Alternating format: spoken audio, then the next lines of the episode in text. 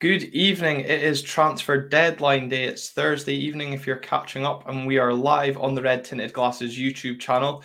Callum, I feel there's going to be lots to discuss tonight, but of course, we will be looking back at Tuesday night's Cup victory and um, looking ahead to the weekend's trip to Dingwall. Absolutely, yeah, plenty to discuss. I'm probably going to be more filtering through as we do it, and probably after as well. So, knowing our luck, it'll be bad timing. Yeah, I know. Um, I was hoping, well, maybe we'll see if the club do a little 1903 announcement for us as well. Um, but we'll, if we are looking distracted, we'll be maybe looking at our phones to see what news is coming through as we've tried to keep you as up to date with um, what is happening on transfer deadline day, all things Aberdeen related anyway. Connor McLennan's gone out on loan St Johnstone. oh, does this mean I can use my? Oh, look at this. This is this is how good this thing is for live events. That means I can use my breaking news. yes, I know Beautiful. Ryan McKenzie loved it so much. Well, I did wonder if he would eventually go out on loan. So that's a loan deal for Connor McLennan. There we go. Uh, talk about timing from the club. I'm very well impressed with that. Yeah, um, not bad we will, of course, um, be discussing more of the transfer deadline days uh, news later. Um, obviously, David Bates has joined Mechelen on a permanent deal. And um, there might be news around Tom Ritchie's future that might be announced uh, during this show, maybe after. But as I said, we'll come on to that um, uh, later on in the show. But good to have a lot of you with us for this live. Callum 1903, Kaiser, regular contributors to the live episodes that we do. Good to have you all with us. But Callum, I suppose it's best to start with Tuesday night. Mm-hmm. Maybe wasn't the prettiest, but ultimately job done. I think, despite my tweet to the club in frustration ahead of the four-hour journey back up north about the level of performance. Ultimately, we're, we're through to the next round, uh, a 4-1 victory over Annan after extra time. But as much as our performance was poor, I think straight away we should be um, credit to Annan for the performance they put in to make it dif- as difficult for us as possible. One hundred percent. They were absolutely brilliant. I thought, um, not only you know just defensively, but also creating a few chances of their own as well. And uh, Chris Johnson at times looking like a little mini Messi. They they may cause a lot of problems for us. I, I don't know. I I maybe got a little bit overconfident going into it and thought, oh, it'll be fine. We'll steamroll it. Um, absolutely not. Annan were were brilliant, and they made it difficult for us for us as much as we made it difficult for ourselves as well. Um, at times, not very pretty viewing whatsoever. But mm-hmm. credit to them, however, thankfully managed to avoid the potential banana skin to get that cliche out early and uh, get ourselves in the hat for the next round. Yeah, and there was three changes to the, starting lineup. Hayden Coulson um, rested after his injury uh, at the weekend. Jack McKenzie coming in in his place. Johnny Hayes and Leighton Clarkson also afforded some time on the bench with Matty Kennedy and Shayden Morris um, deputising in their places. Um, chance for minutes for Matty Kennedy on his return for injury, and a chance really for Shayden Morris to maybe show the Aberdeen fans what he could do. Um, were you surprised to see both McKenzie and Matty Kennedy getting starts, given you know it was returned to plastic pitch, uh, and we know what they can be like for people that have, are coming back from injury anyway. A little bit, yeah. Um, I mean, I suppose I wasn't too surprised to see Coulson go out. I suppose we'd probably rather um, give him a chance to be rested and, and risk Jack McKenzie maybe on the plastic pitch. And I suppose good for him to get uh, plenty of minutes under his belt as well. Um, Matty Kennedy, I was a little bit surprised with, given his history just in general uh, uh, with with injuries, but at least he got 45 minutes under his belt. I suppose that's about all we can really say on the positives for uh, for probably the first half in general, really. Yeah. Yeah, absolutely. And uh, Mark Robertson, good to have you along with us on the live as well. And your contributions were massively appreciated, I'm sure, for those that couldn't make the game or, or watch it, because um, you're quite good at getting the goals up um, over on Twitter. I'm just glad you didn't catch me falling off the wall when I can't remember who it was. Um, shot went miles over the bar and just about cleaned me out when I was deciding to sit on the wall in the in the second half. But but Callum on that first half, it was quite, I don't know, labored. Is that the right word to say? a labored performance, and obviously we rode our luck at times when when Muir's header hit the post from from a good mm-hmm. ball into the box. But I, I felt at times during that first half in particular, we really tried to almost walk the ball into net. We were looking to score that perfect goal.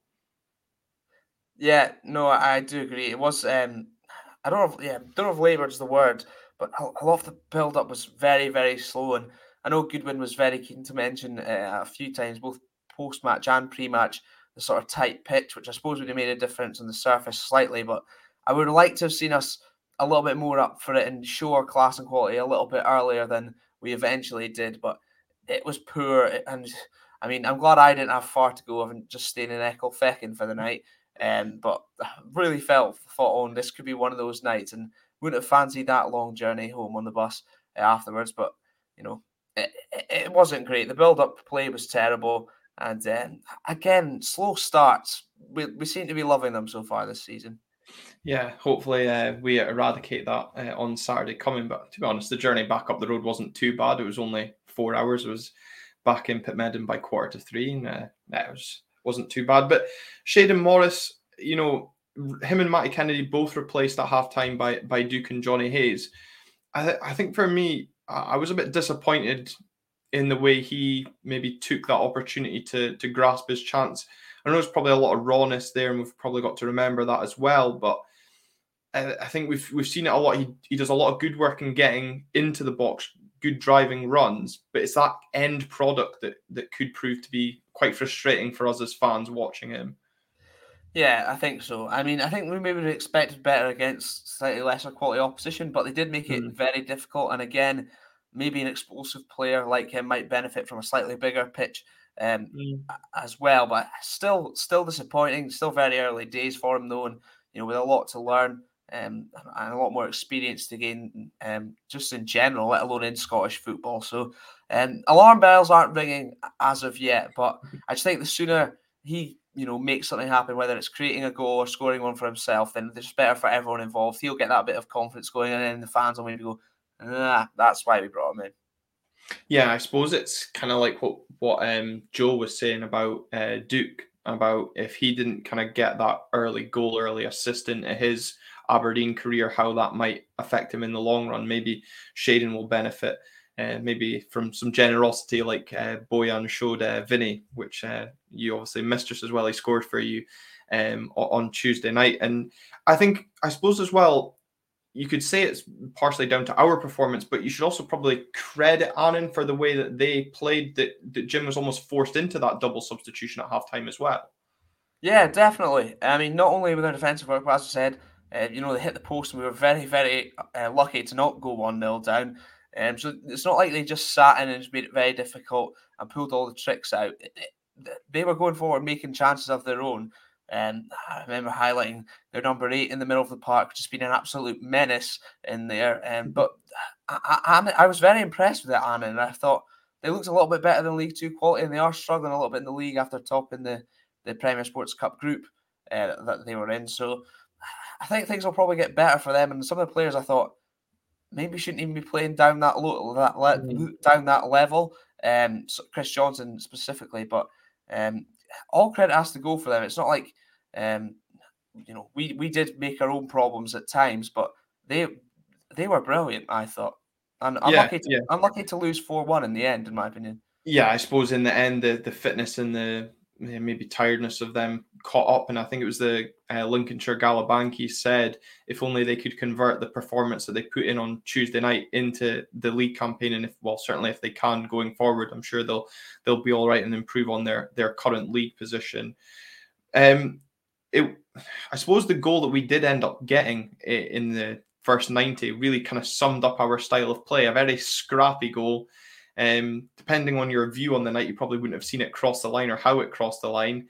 Um, but Vinny bundled the ball home somehow or another. Um, and you thought once we got that breakthrough, we would look kind of comfortable, but that wasn't really the case, was it? Not at all. I, I remember saying to my brother, um, who's at the game with um, sort of next 10, 15, 20 minutes, let's put this lot to bed and just mm. end it there um, and really twist the knife now that we've eventually got the breakthrough.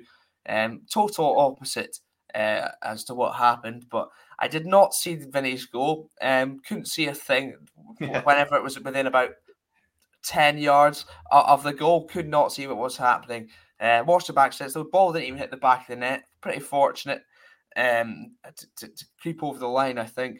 But um, we did not go on to, yeah, we didn't go on to sort of twist the knife, as, as I said, as I would have hoped. And I really would have liked us to just go and, you know, really turn on the style now that we've got the goal, maybe the confidence, that the little worry in the back of the head that maybe it was going to be one of those nights might have slipped away. But no, we didn't get much better, maybe even worse after the goal.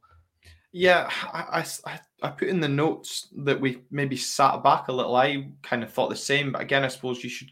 We've got to credit Annan that their heads didn't really go down because I was kind of similar thought to you that okay, we've got that that first goal. This is gonna floodgates might open or we might go up a gear, but we never really saw that. You know, Ryan Duncan came on. I, I was impressed with what I saw from from Ryan. I really liked his his level of directness, and I think there was also um, an argument. I'm not sure if it was the ABZ guys that were discussing this on on, on Twitter or not about a case of whether McCrorie and Ramadani should be featuring in games like that because both are quite quite similar. Similar, certainly in the midfield, but even at the back as well. I know uh, when I had Phil on previewing the game, we spoke about continuing the build up of these partnerships, but even coming out from the back, I thought Anthony Stewart yes, he was finding his man with the passes, but it was so lethargic. And Jack McKenzie as well. I know he was coming in for a bit of criticism on social media um, about driving the ball forward. And I think, you know, it was certainly a discussion on the bus on the way down about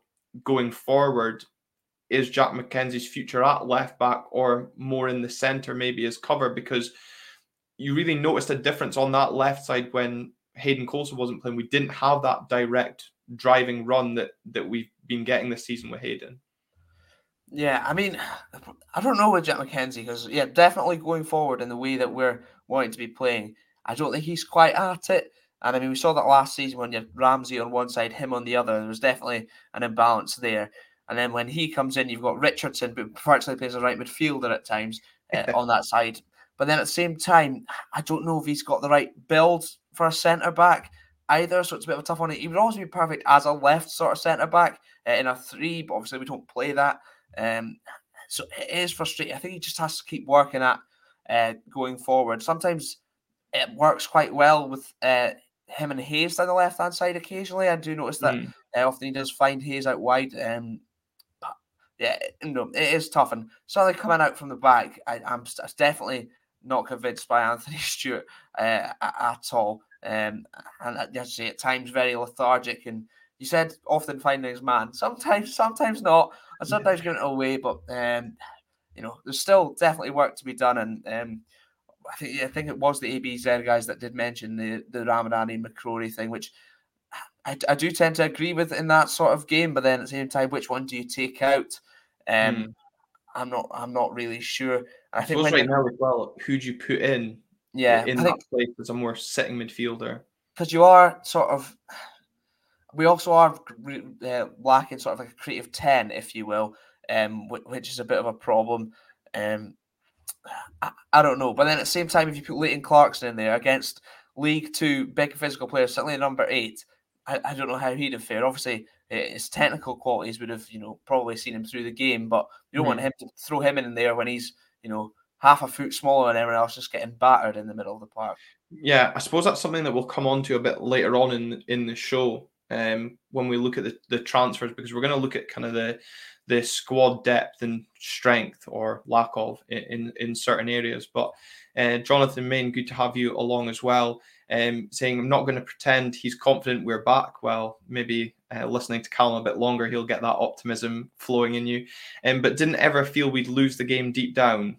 Um, I'm sure at full time on Tuesday. I'm not sure if I believe you on that, Jonathan. Um, but that's the difference over last season. I suppose that last point, the difference over last season is probably quite true because there does seem to be a bit more resilience uh, about this squad um, compared to last season. I think it was it was brought up in our last live about, um, or certainly in the comments afterwards on on YouTube that in that opening half hour against Livingston, probably last season we would have conceded, whereas this season we managed to, to stay firm and go on to keep a clean sheet. Um, but unfortunately, we didn't manage to keep a clean sheet. And as Kaiser's saying, defending corners is becoming a real problem for us. we didn't learn our lesson from the corner five minute previous when Muir, who must have wondered how he didn't go on score against Aberdeen on Tuesday night, couldn't direct a header either side of Kelle Roos. But five minutes later, a, a, good corner swung in, and it was Steven Swinglehurst that, that rose highest. A, a really good leaping header. Roos probably caught a bit in no man's land, but I, I, to be honest, it was really nothing less than undeserved for a large periods of what they played.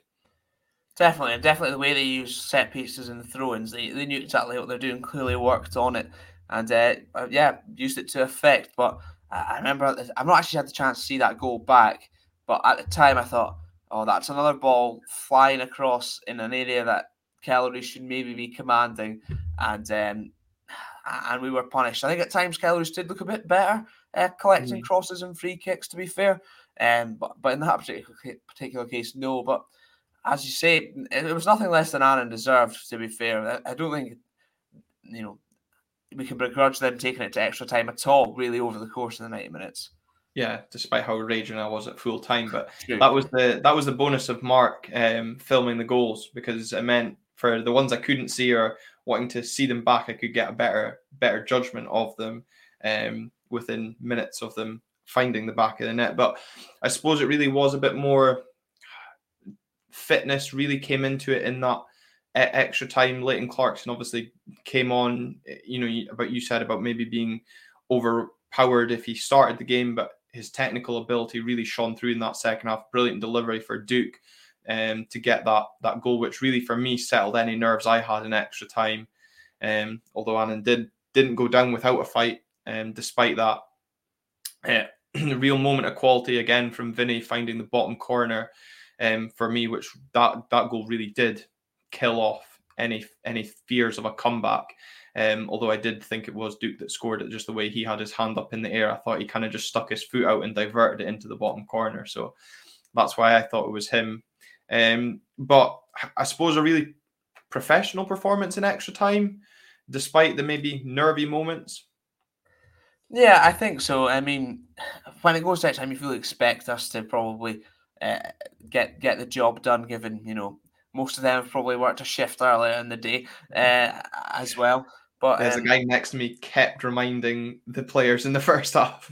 Yeah, I saw next to me as well. But um, it you know the, the goal, I was impressed with the goal, the quality of the goals in extra time. To be fair, um, mm. I'm delighted for Duk to, to grab another goal. Um, and he seemed to really, really, really enjoy it as well. So good for him. I wished it kind of maybe at the other end. Um, I'm sure he would have uh, fed off the fans quite a bit as well. Um, and Vinny as well. Hopefully, we can start to see him, um, you know, add more goals and, and things to to his game.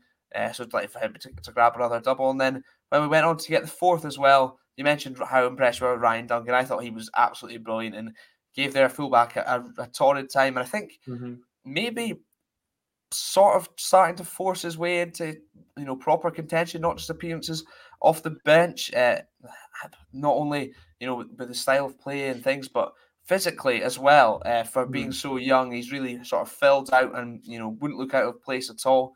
Um, so impressive. And Leighton Clarkson's finished too, very, very good. Did well to take it down uh, from the pass from, from Ryan Duncan. I couldn't see it go in at all. I saw him get the shot off, and I thought that's definitely going wide. Then everyone started celebrating. So uh, thankfully, I've seen that one back, and he took it very well. But again, just showing the technique that Leighton Clarkson has, um, very, very impressive once again.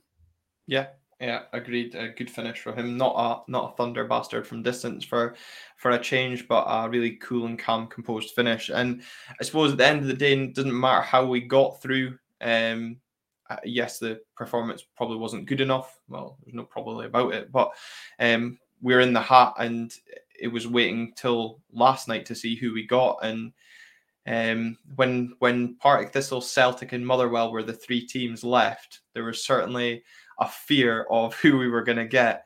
Um, and I was definitely not wanting Motherwell because it just seemed to be a bogey team, and um, Celtic just because of how they're playing so far this season. So to get a home tie against Partick Thistle, I think Callum, we've got to be absolutely made up at, made up of that. You know, the second lowest ranked team left in the competition and a home tie as well. Yeah, definitely, just about as good as you're going to get. Uh, a good chance to to get through to Hampden, but you know, I'm sure Partick Thistle will definitely be up for it, looking for an upset uh, uh, coming north as well. After you know they spent a few um, a few seasons out of the top league, they'll be looking to sort of make a mark as they're sort of trying to work their way back up as well. It won't, won't be easy at all, but if you were going to handpick one of the ties, it's probably one of them you're, you're going to do, especially at home as well. So should be okay. But again, potential banana skin. I'm not going to get too ahead of myself, uh, or try not to anyway. Yeah, but it, as Kaiser said earlier on uh, at the start in the comments, what a chance we've now got of a semi final. I'm sure Jim Goodwin and the players won't be looking too far ahead, but there's no real surprise that the fans are certainly beginning to look ahead when when you see the draw open up like that. And I think for once uh, in a cup competition, what certainly for a long time, the draw's been very favourable to us this season. Yeah, very much. Uh, I, I, like it uh, usually, um, but yeah, well, I mean, we'll absolutely take it. I mean, Annan in the last round probably one of the most preferable draws you could get. Uh, and again, I mean, to be fair, a home tie, you would have, I would have taken anything at home. I suppose probably uh, even Celtic or Rangers, you would have maybe thought, well, at least it's a home, we've got a chance. But Partick Thistle, it's, it's a good chance to get to a semi final. I think that would be a good start, and you know, got to take it one game as a, at a time, as they always say. Yeah, uh, absolutely. And I suppose one game at a time is what Jim Goodwin and his players will be thinking, and it's Dingwall next. Uh, a team we failed to beat last season, Callum. Um, a perfect opportunity to kind of right the wrongs from last season against that level of opposition uh, and really kind of put us in a good place ahead of that Rangers game in, in a week's time. Yeah, absolutely. Um, you know, we, we, we were confident about August, uh, shall we say? It didn't quite didn't quite go to plan, but we, we've got a good chance uh, of building up a bit of confidence now. Players seem to be playing well. Um, there seems to be a real sort of unity uh, amongst most of them, not all, as uh, I've just seen Christian yeah. Ramirez, yeah, tweeting. Yeah. I searched it up after that. He first of all tweeted congratulations to David Bates, and now Make it make sense, please. There are two sides to every story. That's all for now. Mm. Very, very vague. Uh, yeah. Are, it's interesting, and we'll probably come on to a little bit more about Christian Ramirez uh, later on. But mm. Um, mm, yeah, certainly cooking up a well, storm. Yeah, four and a half hours of the transfer window to go, um, and he's tweeting like a teenage girl on on Twitter. Um, so it'll be interesting to see what comes of, of that. But we'll discuss that um, a little bit more. And I suppose obviously after him not being included in the squad on Tuesday night, um, it'll be interesting to see if there is any inclusion of him in the squad come Saturday if he does yeah. remain at Aberdeen. Um, as I said, we're making the trip to Dingwall. Hatchet men Ross Callachan and Jack Baldwin are back available for the Staggies after their two game ban. Um, I'm sure both fit and raring to go uh, after their stint on the sideline. I think it's safe to say this is going to be a, a very physical encounter uh, mm-hmm. uh, up, up north. Absolutely, and this is the sort of games where you're probably thankful for Ramadani and McCrorie both being available in the middle of the park. Mm. Um, it'll be interesting to see how we sort of react to, to um, a physical opposition like that if they're going to carry on the way they did. Um, which was two mental challenges. Can't believe they didn't see red for in the first place. But yeah, um, it, will be a battle. We have to make sure we stick to the game plan as well as you know making sure we're not um a soft touch, which you know we were a lot of the time last season. It'll be interesting to see how they how they deal with things this time around.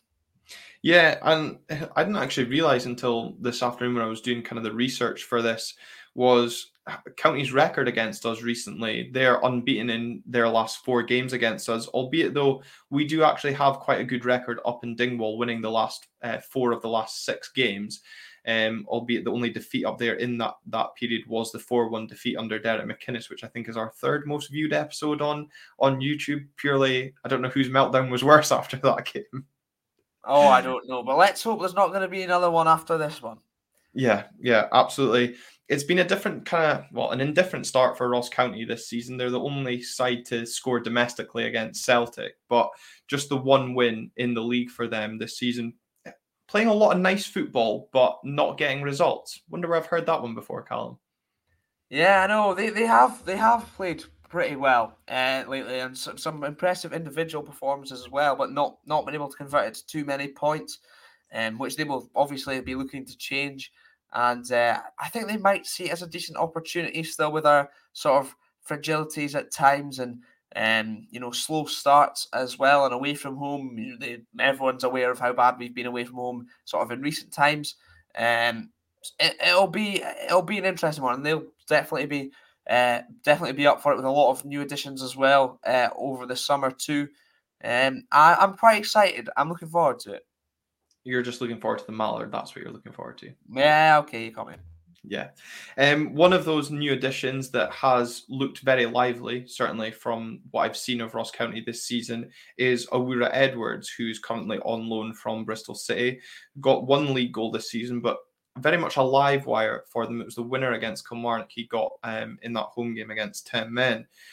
But I suppose he's looking to link up with the likes of Jordy Hiwula and Jordan White as well. But both them as strikers are, are struggling for goals this season. You know, just the three league goals um, for Ross County this season, two of them coming at home, both from set pieces. Yes, I'm including the goal against Kilmarnock as a set piece, despite it being the goalkeeper taking a free kick just inside the halfway line. Yeah. Not really, I suppose maybe something we need to think about this weekend, given how poor we've been at defending corners. I was going to say set pieces, but let's be honest, it's been corners. Yeah, definitely. I mean, you know, look at Annan as the closest example. Team in mm. League Two, they're still exposing us. Um, no disrespect intended towards Annan Athletic there, but they'll certainly be looking for looking to exploit that. I mean, that was one of the frailties I was sort of referring to uh, our, our defending or lack of uh, defending of set pieces, and they've got a lot of big physical lads as well as you know, capable players capable of um, uh, making things happen, like Owura Edwards, who uh, I think he was unlucky to score against. I think it was Hearts in the opening yeah. day as well. I think yeah. hit the bar. Yeah. Um, so it, will be no it'll be no easy task. And you know, in strikers and Scotland, strikers often um, goal scoring isn't necessarily the, the main priority. Uh, you know, being big handfuls and their shit houses often up there, and certainly they've got a couple capable of that.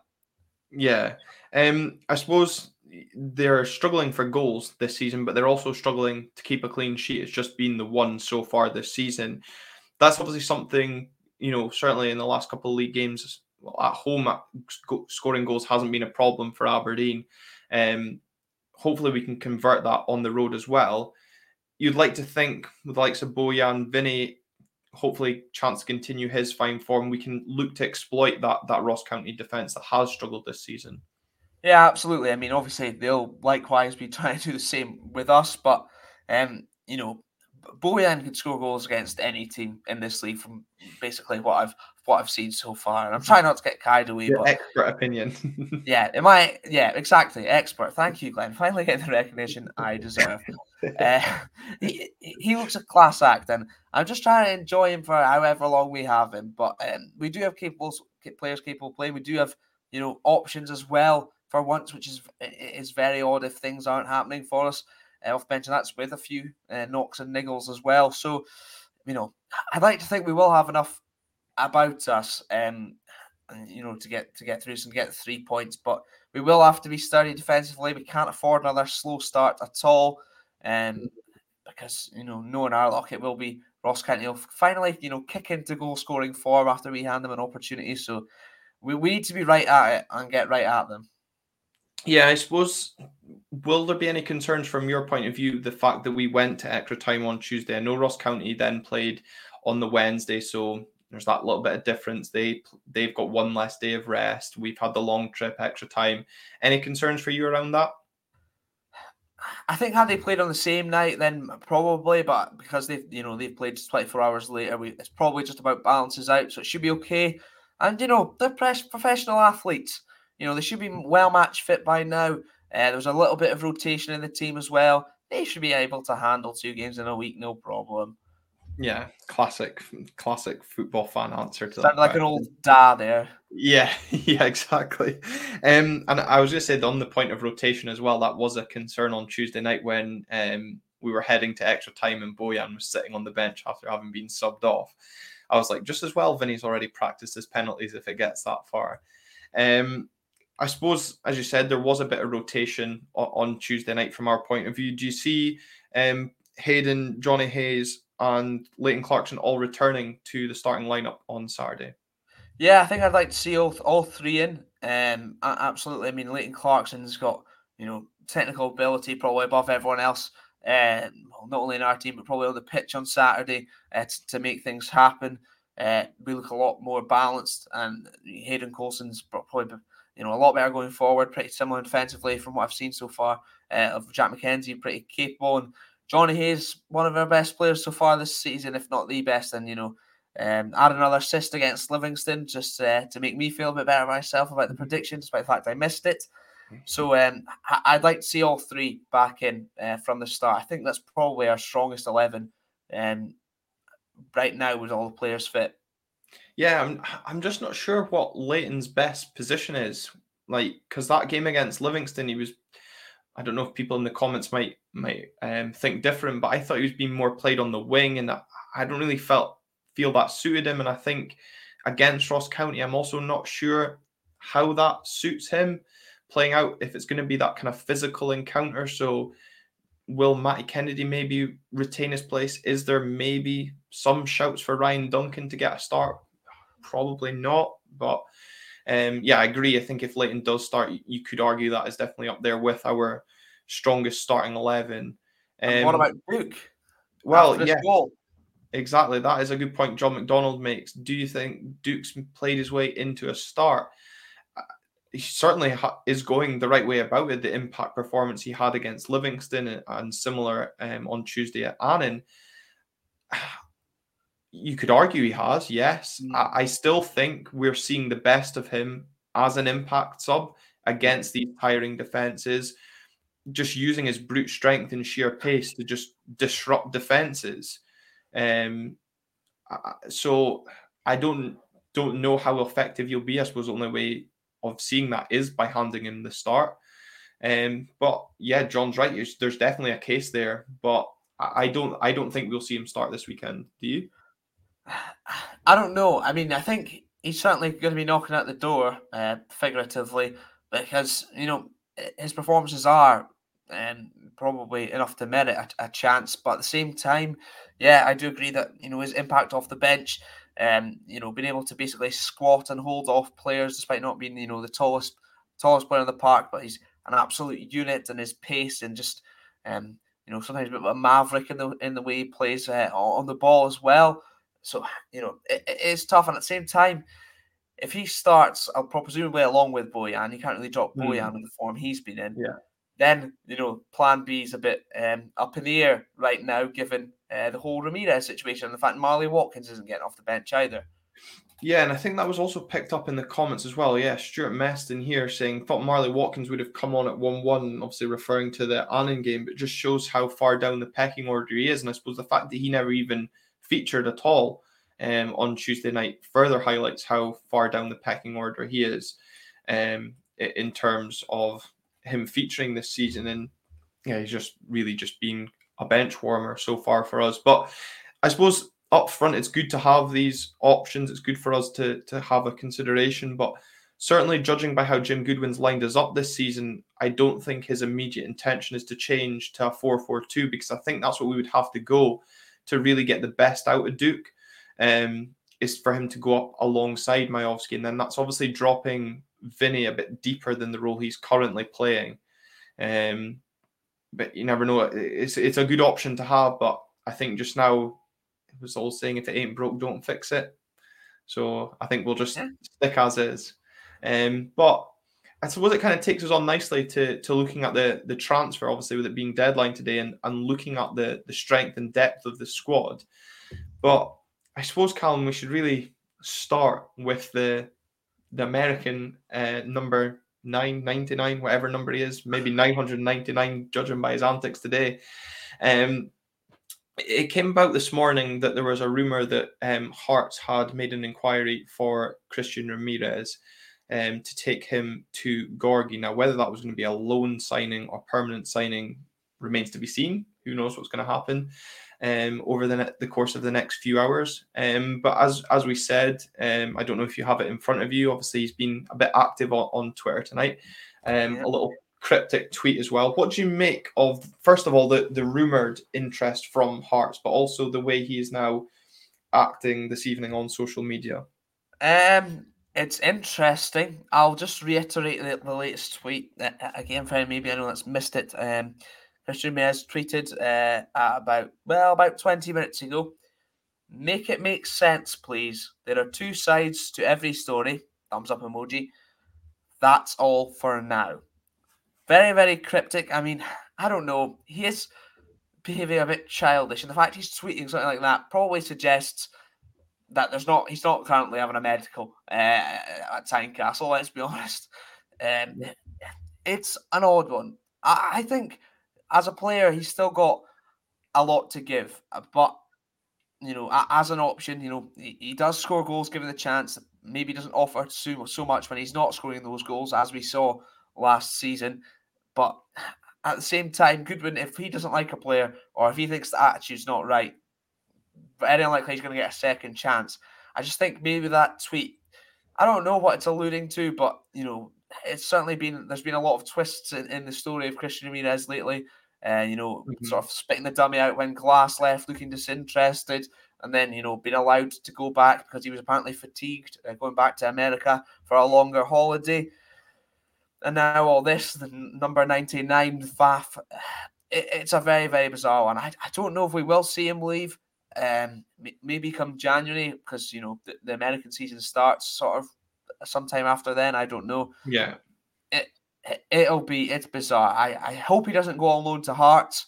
Um, I don't think he will. I just think strengthening a rival, though he can't play against us uh, in terms of you know aiming for third, pretty stupid. If, if he can mm-hmm. go on and get service and score the goals, and if he does apply his attitude, but he might be able to get Deliveroo in Gorgie, so who knows. Um, and as Kaiser says, um, unless there is another striker lined up. There was, of course, rumours this this afternoon that we were linked with Louis Moult because, of course, a transfer window wouldn't be um, Aberdeen without a, a rumour to Louis Moult. I'm surprised Alan Gow didn't get a mention in there as well. Um, I, I think you know that what Kaiser's saying is right. Unless we do have another striker lined up, we really are best keeping him. Um, happy or not happy. I think there was rumours that he was training with the, the under 18s the back end of last week um, as well. So he's not even in and around the first team squad. Um, so it kind of just shows either there's been a bit of a falling out. Um, you know, I think both Jim Goodwin and Christian Ramirez have big egos. Um, and maybe it's just a case of those two egos don't see eye to eye. But certainly, if he was to leave, um, I, I think the club will obviously be looking to have somebody in there. They, I think we would be stupid to let him go without having somebody lined up to, to replace him. I would agree. And um, he's also tweeted his congratulations to David Bates on his move and posted it on his Instagram story uh, as well, along with a photo of, of the pair of them. I mean, if, if he was wanting to, you know, just get his chance or whatever, and that's upsetting, he is not helping in any way, shape, or form. And it's really unprofessional um, pretty petty and uh, pretty childish. So um, it'll be interesting to see if uh, Ramirez will ever, you know, work his way back after this because I have pretty big doubts. Yeah, and I suppose it's not. He's not. Well, as I said, he's. I suppose he said there's two sides to every story. So we'll. I guess we'll never know the truth until he speaks out from his point of view. But John McDonald says it's quite disruptive. It's not really great for a team and you guys trying to get to know each other. And I suppose it does deflect from the stuff that's going on on the pitch. It's three wins in a row, looking to make it four. You know, sitting fourth in the league in a cup quarter final as well. We don't really need these sort of distractions off the field. No, I I would agree. I mean, it's it's yeah, it's it is disruptive. Basically, that's the that's the only way to describe it. You can understand being you know, upset at not playing. You know, you were the man last season, a new striker comes in, get get your number, whatever. I presume there's been more that's going on behind closed doors uh, about that. And you know, if players don't see eye to eye, whatever, still be a good teammate for for, for the rest of your team because you know you see yeah. in the, in, we're talking about the unity of the rest of the team. Look how they are reacting right now to each other. and you know celebrating their wins together. Every time one of the players posts a photo from uh, from the weekend, there's like ten other players in the comments down below uh, commenting. But you know, it's trivial, whatever. But it's good to see for us because that's all we've got to go off. We're not in the dressing room, so it looks like they're together. Uh, and even some players that aren't involved. Joe Lewis was commenting below one of them. Um, Dante Polvara's often in the comments. Christian Ramirez is sulking, it would seem. Yeah. Uh, this is a really good point No Blaha makes. Good to have the American contingent of the Dandies joining us on tonight's live. Um, Goodwin better know what he's doing because if Miovski goes down, touchwood, he doesn't. Um, it it's Ramirez and Watkins. I suppose you could also throw Duk in there as well that we're depending on. Nobody could expect either of them to pick off where they're left off.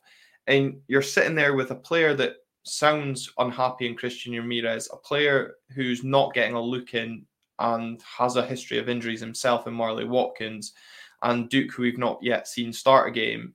It is a bit of a, a risky strategy here, um, the way we're going with our with our front line. And again, that that's the four we've got um, in terms of strikers. And I, I suppose I, have got on my other screen just now the, the post that Discuss Dandies on Twitter put up about our strength and depth uh, in the forward area. He doesn't actually have Ramirez listed in his um, strikers, but he has Liam Harvey listed as well. So it, it, it does show we're we are a bit limited if there was to be a problem around Bojan between now and January. Well, yeah, definitely. I mean, you know, not only Marley Watkins' fitness issues, but he's never looked at his best when when playing as an actual number nine. He's always best mm. uh, off them and playing off a striker. Um, and then, yeah, Duk not started a game, still a, little bit of an unknown quantity, despite seeing what, seeing what he's capable in flashes. Um, Liam Harvey, very, very young. Um, to throw him in would be um, a big ask, really, of him. Uh, although he is, you know, highly thought of, clearly not quite ready yet to play first team football.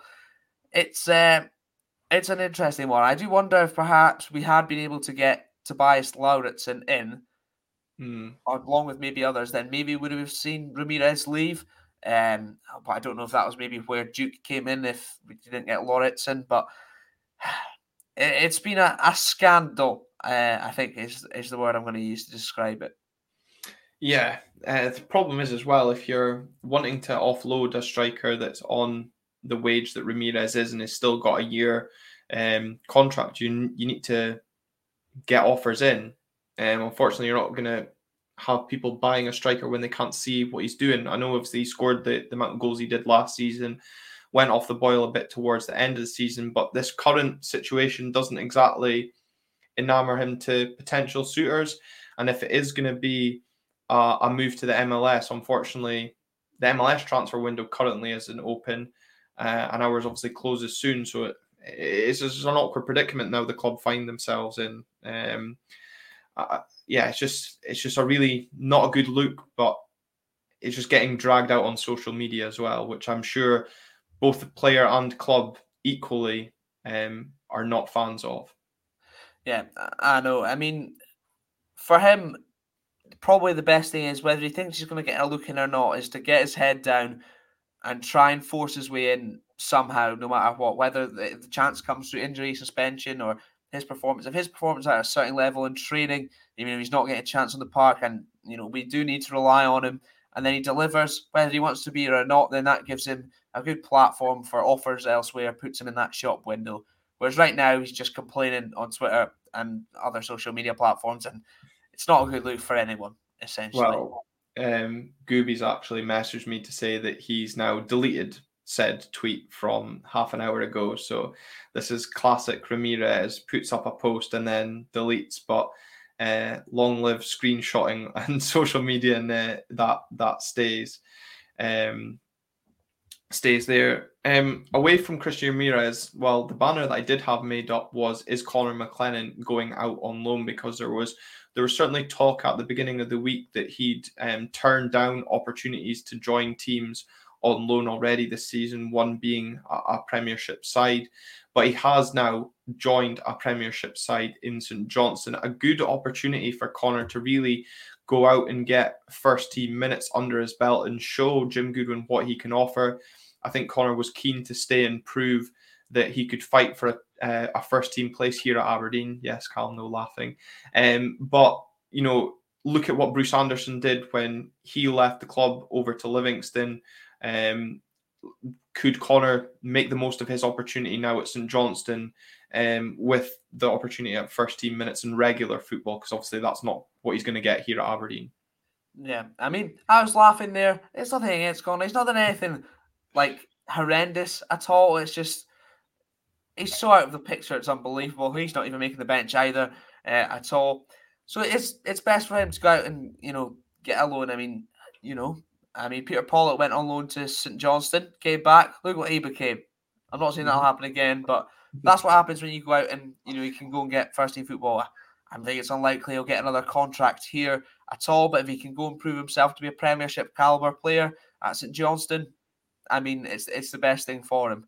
Uh, It's no use being here if he's not going to get a look in with like six other wingers basically ahead of him in the pecking order. Um, I, I think it's a good move. It's a good level for him. Uh, he'll get a chance to go and show what he can do, and as I said, probably earn a contract elsewhere. Yeah, I think it's the right move for him in terms of going to a Premiership team. I think there was a few people mentioning Cove Rangers and um, were interested. I don't think for for Connor personally, a, a, move down to the Championship would have suited him. But getting a same level Premiership club uh, and a chance to compete at the highest level in Scotland is is good for him. Um, on a, on a personal level, whether or not it's enough to to stay at Aberdeen going forward will of course remain to be seen. Um, there was also some news tonight as well um, concerning Tom Ritchie's loan at Queen of the South. Um, talk of that being cancelled and him moving to Peterhead on loan. That was a deal that was rumoured uh, in the summer before uh, Peterhead signed Jack Newman ahead of, of course, the opening Premier Sports game against ourselves. Because if they had signed Tom Ritchie, they still wouldn't have been able to have a goalkeeper for that fixture. So, um, rumours circling tonight that Tom Ritchie will be heading back up north. Um, I don't think he's actually been getting much minutes at Queens. I know he was on the bench at the weekend um, and also um, in midweek at Ibrox when Queen of the South played there. So, I think again a good move for Tom in search of first team minutes as he looks to to make an impression for Jim Goodwin for the future as well. Yeah, I mean, absolutely. He he he, needs to be playing at, at the age he is for his development. Um, you know, I don't know if he's going to play even at Peterhead. I suppose with Newman still there. I think. No, Newman's gone back to Dundee United. That's why this oh. rumor's come about because they have two goalkeepers with no hands. That makes sense. Um, well, yeah, because their goalkeepers also liking Celtic posts on Instagram after losing 9 0. So, yeah. You know. exactly, exactly. And then the backup one's not much better since he got thrown in. So, yeah. Um, okay, well, in that case, sorry for not being informed, uh, first of all, but I think it's a good move for him if he goes and plays there, his first choice um, then fantastic. He, he's at a young age, good age for his development to be playing regular first team football, regardless of the level. Um, and it's still a good level at that age. So um, I think that'd be a good move. Should it come off? Uh, should it materialise? Uh, I've got BBC loaded, and apparently Hearts have now signed uh, the, a Wigan striker on loan, mm-hmm. Stephen Humphrys, and apparently that will likely be at, at Tynecastle this evening. So Ramirez not heading down to Gorgie. Unlucky mm. for wanting to Deliveroo. Yeah, well, not getting a trip to the capital. Um, well, he might in a few weeks' time when we play Hibs. Who knows? Um, Shane Fraser, good to have you along. Another one of the American dandies that tune into the podcast. There, hope the whiskey is settled in well after you finished your uh, finished early. Um, good to have you along. Um, so, Callum, that's really the the transfer rumors that we've seen so far. Um, with David Bates now being confirmed as leaving the club to to Mechelen, do you think or hope maybe, because I certainly do, that we get one defender in before the close of the window tonight? Michael Hector. Yeah. It's never going to happen, but I would love it so much. Free agent. Exactly. Can play centre back and right back. Exactly what we need. Um, mm-hmm. Definitely not going to happen given you know what he's gone on to do, playing at a very decent level, playing international football. However, I would love it, love it if we signed Michael Hector. Okay, um, Kevin I, I exactly. I would like a defender and some description because well, I think at left back we're probably okay, but centre back, the third option is Ross McCrorie after. Well, I suppose second option because you've got Scales and Stewart starting. Then it's Ross McCrorie and Jack Milne. That's the other ones. And then at right back, there's Jayden Richardson. That's it. Mm. So we do need some sort of cover. I, I feel because we're you know one injury or one game against Celtic away from having to re from having to change everything again, and uh, we saw how that turned out. So I would like to think we would be in the market for that, but whether that'll happen after the deadline, maybe if it's a free agent, I don't know. Um, but but we'll see. If we if we were if I had to pick one position for us to sign someone, it would be that. Yeah. So I would totally agree with that. So again, looking at the the post that Discuss Dandies put up on on Twitter tonight, um, as I said, this is where we're getting the information on on squad depth. So he's got a left back excuse me, our left back options as Hayden Coulson, Jack MacKenzie, and Johnny Hayes. Left centre back, Liam Scales, Jack Milne. Right centre back, Anthony Stewart, Ross McCrorie. And right back, uh, Jayden Richardson and Ross McCrorie. So again, just shows certainly on the right hand side of, of defence, um, our cover is Ross McCrorie basically. So I do really feel. I think someone put on Twitter earlier that was a versatile defender. I think they replied to our tweet um, over on Twitter at RTG underscore podcast if you don't follow us over there. Um, but as Kaiser says, another centre half is a necessity, and you know probably reading the the strength and depth that we've currently got there across the back four. I don't think he's much far wrong. We do really need that that extra cover because Bates was never in the picture, and again, you know, when when Noel was speaking about Bojan going out injury, if we pick up an injury or a bad suspension, bad injury across that back four, we are a bit thin on the ground. Yeah, that's the whole thing knackered. Essentially, uh, if that happens, it's probably a bit of a concern that's not happened as of yet. I think it's a clear, it's been a glaringly obvious problem um, since basically the start of the Premier Sports Cup group stages. Um, so I would like to think it would get addressed, and you know maybe now with Bates going out, there is the budget for that as well uh, to mm. bring in someone whether that be on loan towards the end of the deadline or free agent. I don't know. Um, ideally, someone that can play centre back and right back, even though that's never ideal because I never usually trust that too much. Mm-hmm. Um, but we, we, if we do have enough, uh, we've got enough money to bring in one person, ideally it'd be someone like that. Um, where's Paul Quinn when you need him? That's all I'll say. Is he not up north somewhere? Um, yeah, uh, again, kind of goes back to the point Mark Robertson here again saying that if McCrorie goes down, the whole team falls apart, and I think we've already seen that this season that when Ross McCrorie has.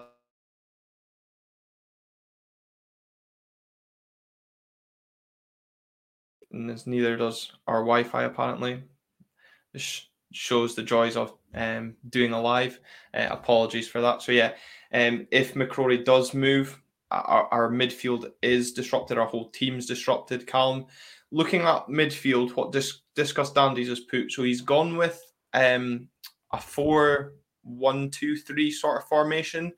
So he's got in terms of sitting midfielders, he's got Ramadani, McCrorie, and Jack Milne as an option in there.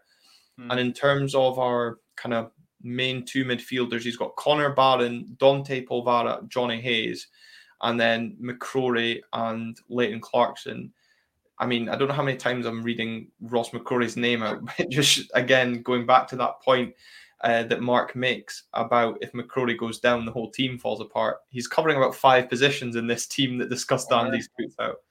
And Hayes is covering the other three, basically. Yeah, um, yeah. I think in centre mid we're okay once Barron comes back. I mean, right now I suppose we still got still got right now we're okay. We still got Polvara as that backup uh, off the bench, and as I say, Milne can also uh, play in that sort of sitting midfield spot if needed. Um, so I think we're okay there. And Johnny Hayes can just play anywhere essentially on the park, but. Um, I think my only concern about the midfield right now is how long Connor Barron is actually going to be out. Yeah. Um. For and obviously again, it's with that cruciate knee. It's a bit ligamenty. Is it you know, Jim Goodwin said it was only going to be a couple of weeks, and then mm. it's a couple more weeks. You know, you don't want to to rush that sort of injury back. And I think again, it was mentioned in the comments that um, Dante's not been seen since the Celtic game either, which I'm sure is doing his confidence a world of good. Um, or maybe he got on St Johnstone, didn't he? Um, yeah, minutes like at, at the very end. Um, but yeah, nothing serious um, in in that sense. But so maybe again a little bit thin in midfield, but I still feel between now and, and midnight tonight of obviously time of recording, depending when you're listening back to this or watching, of course. Um, I do really feel we do need that defensive cover as priority, but a, a midfielder in there wouldn't wouldn't go amiss either. Perhaps not, but I suppose if you sign a defender, then it means less need to move McCrorie elsewhere. True, so true. If, if, something happens to him, then you've still got Barron when fit or Polvara uh, and Milne, I suppose, as well. Yeah, that, that's a good point there. Um, yeah, and Emma um, coming up there again. Yeah. The, the the list is giving an absolute fear for a McCrorie injury. I like how everyone always assumes about injuries and forgets suspensions can be be thrown in there as well. Um, if we look at the front three that he's gone with here, you've got on the left hand side Johnny Hayes, Callum Roberts, who people have probably forgotten about already, given his hamstring injury and is currently out, I think, for four more weeks.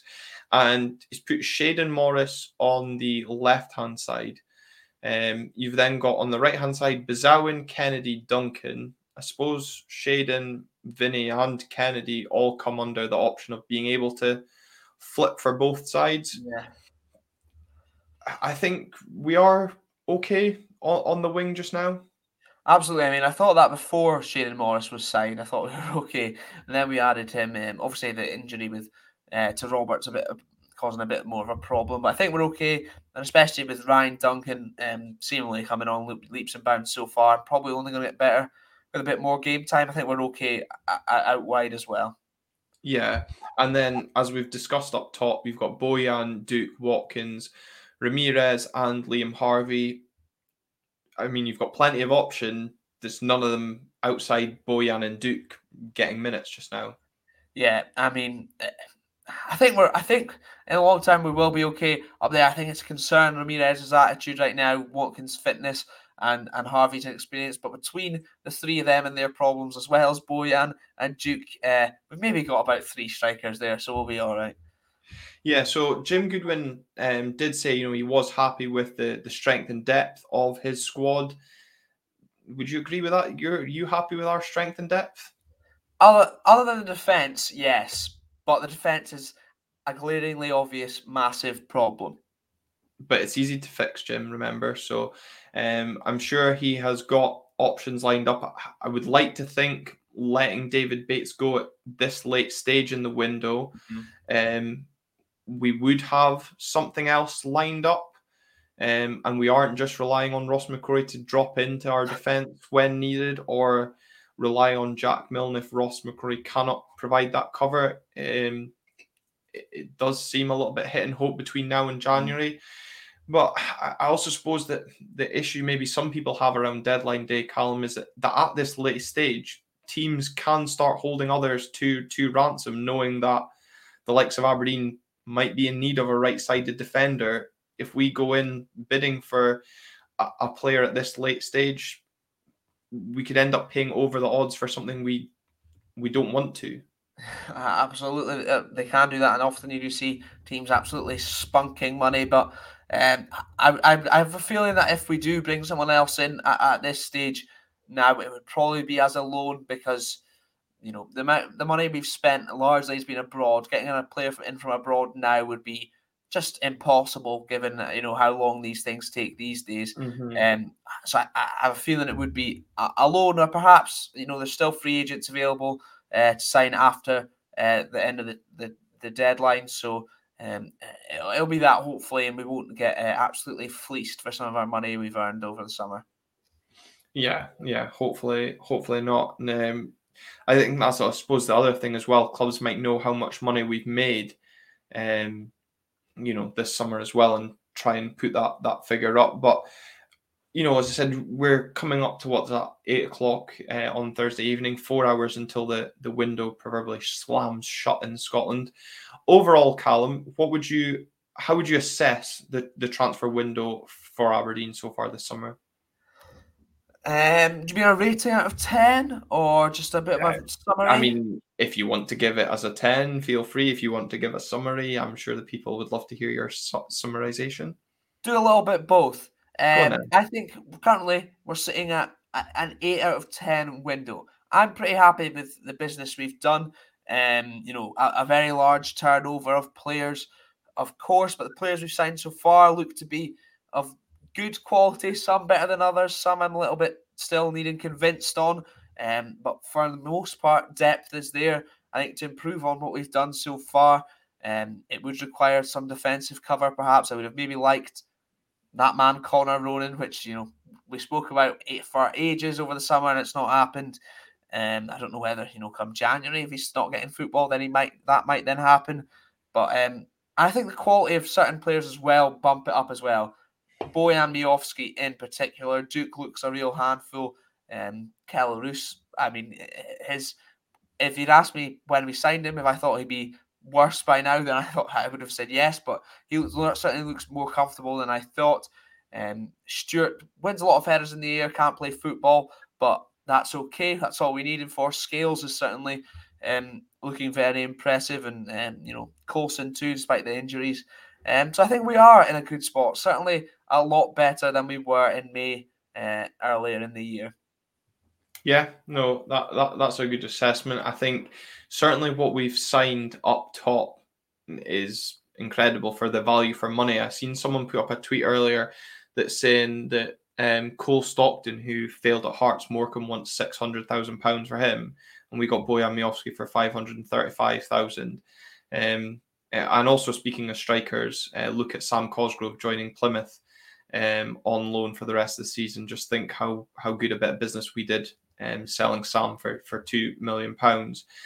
Um, yeah, I kind of agree with the summary that you put up, but on Connor Ronan, I, I just have a real fear that we've been all our eggs in one basket in the Connor Ronan basket, and I think Jim Goodwin might have been holding out hope that he was going to come uh, this summer, and I'm just hoping that we haven't then let you know option B go by and you know we're sitting here at the last minute. I think Jim Goodwin did mention in his press conference today that he is waiting on decisions from other clubs to to see if players come or there's been circumstances elsewhere that's meant the players that we were going after aren't now coming and we aren't just going to sign anybody for the sake of it which i do think is is wise um, but one one comment um, from mark robertson uh, whilst you were doing your summary that i really like the sound of he says mark um, michael hector probably is a pipe dream but having him at right back even and i think this is the the good part i like if it's till the winter window so just sign him until january give him something to, to get in, give him some opportunity to put himself in the shop window, but also help teach Richardson, teach him the dis, dis, defensive a- aspect of the game. Because let's be honest, how many times am I mentioning that on this podcast?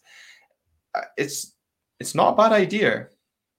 Yeah, true. I mean, I still I think it is very very unlikely, but I would still just love it so much that I'm holding on to a little bit of hope. But yeah, it was a very good point. I mean, I think he's definitely a centre back by by trade, but you know he played a right back for us uh, for a while, and um, you know yeah, he played played there for a few clubs since as well. Um, it would certainly help Jayden Richardson. I think you know, not only the defensive aspect, but some of the experience that Michael Hector has as well. Um, just in general would help a lot of the squad, but uh, I just I feel like I just don't want to talk about it anymore because You'll get I'm your hopes up. hopes up and up and up and up. I know it's not going to happen. It's absolutely not going to happen. But a boy can dream. Boy can dream. You imagine if the club like tweeted something that linked to Michael Hector, you're going to lose your mind. oh yeah, definitely. Um, John McDonald saying we're doing great considering the amount of new guys in there in the starting eleven. We have our moments, um, Motherwell. I'm sure you mean John, but it will only get better. And I, I guess to be honest, that's a really good way of looking at it. We have um, we have done well this season, um, although I know a few people like to say most of our best performance have have come against 10 men this season. So um, let's see if we can put in a good performance on Saturday against 11 men. Um, but yeah, I mean, look where we're sitting in in the league, sitting fourth, got a good platform. Uh, hopefully, a good opportunity to get three points on Saturday ahead of that Rangers game. Um, and I like I said, sitting in a cup quarter final um, already better than what we did last season in that that respective competition. So um, yeah, I, I think what what John says there is a is a good point considering the the turnover in players that we have had this summer. We have started the season in, in a good in a good way. Yeah, absolutely, and hopefully long may continue. The more the players still gel. I mean, still a lot of new faces. I know it's you know we're well into the season now. However, mm-hmm. uh, it still does take a lot of time for the, the, these things to to come together. So you know, hopefully we can keep keep improving. The more some of the young players get more experience as well, uh, too. So you know, hopefully we can go on to bigger and better things this season. And I think there is still some things that need to work on, but of course there always is. There's always room for improvement. Uh, so I think we are in a good spot. Fourth and a quarter final with a home draw against a side from the division below. We're in a decent spot right now right now exactly and hopefully we're still in a decent spot when um, we catch up on monday to record um, next week's episode obviously catching up on any of the transfer goings on that happen between now and midnight when the, the transfer window closes. Um, any rumors or signings outgoings that may happen inevitably once this live comes to a conclusion in the next couple of minutes callum. Um, but yeah just hopefully we are in that that positive place and continue to build um, over the next few weeks because there is something I think good happening at the club. We just need to see that little bit of consistency. But I suppose going back to the point John John makes with the amount of new guys, it, it will take that that little bit of time as well. Yeah, absolutely. And talking of building, don't forget to subscribe if you're tuning into the live show, uh, whether you're watching it back, and follow us if you're listening in uh, to the audio version after. Follow us on Twitter at RTG underscore podcast, on Instagram at RTG dot podcast, and our personal Twitters as well. There's loads of nonsense going on there all the time. Get yeah, involved. Exactly. Yeah, loads and loads of nonsense. But um, really do appreciate um, all of you taking the time to join us on on deadline day. I'm sure it's, a, it's been a good hour of most of your time to stop scrolling on your phones, checking all the rumors. Um, it's been a bit of a, a, nice distraction for us. For those of you that have joined in from the States, from Australia, for wherever you've tuned in, eh, we do really appreciate the, the support you show to the show. Um, uh, to tune in and contribute in the in the comments, interact and sharing the show wherever you're from. Thank you very much, Callum. I'll leave you with your usual outro because I know you think it brings us luck um, ahead of the weekend's game. Until next week, though, everybody, thank you very much for tuning in. God, I'm so deluded. Go, idiots!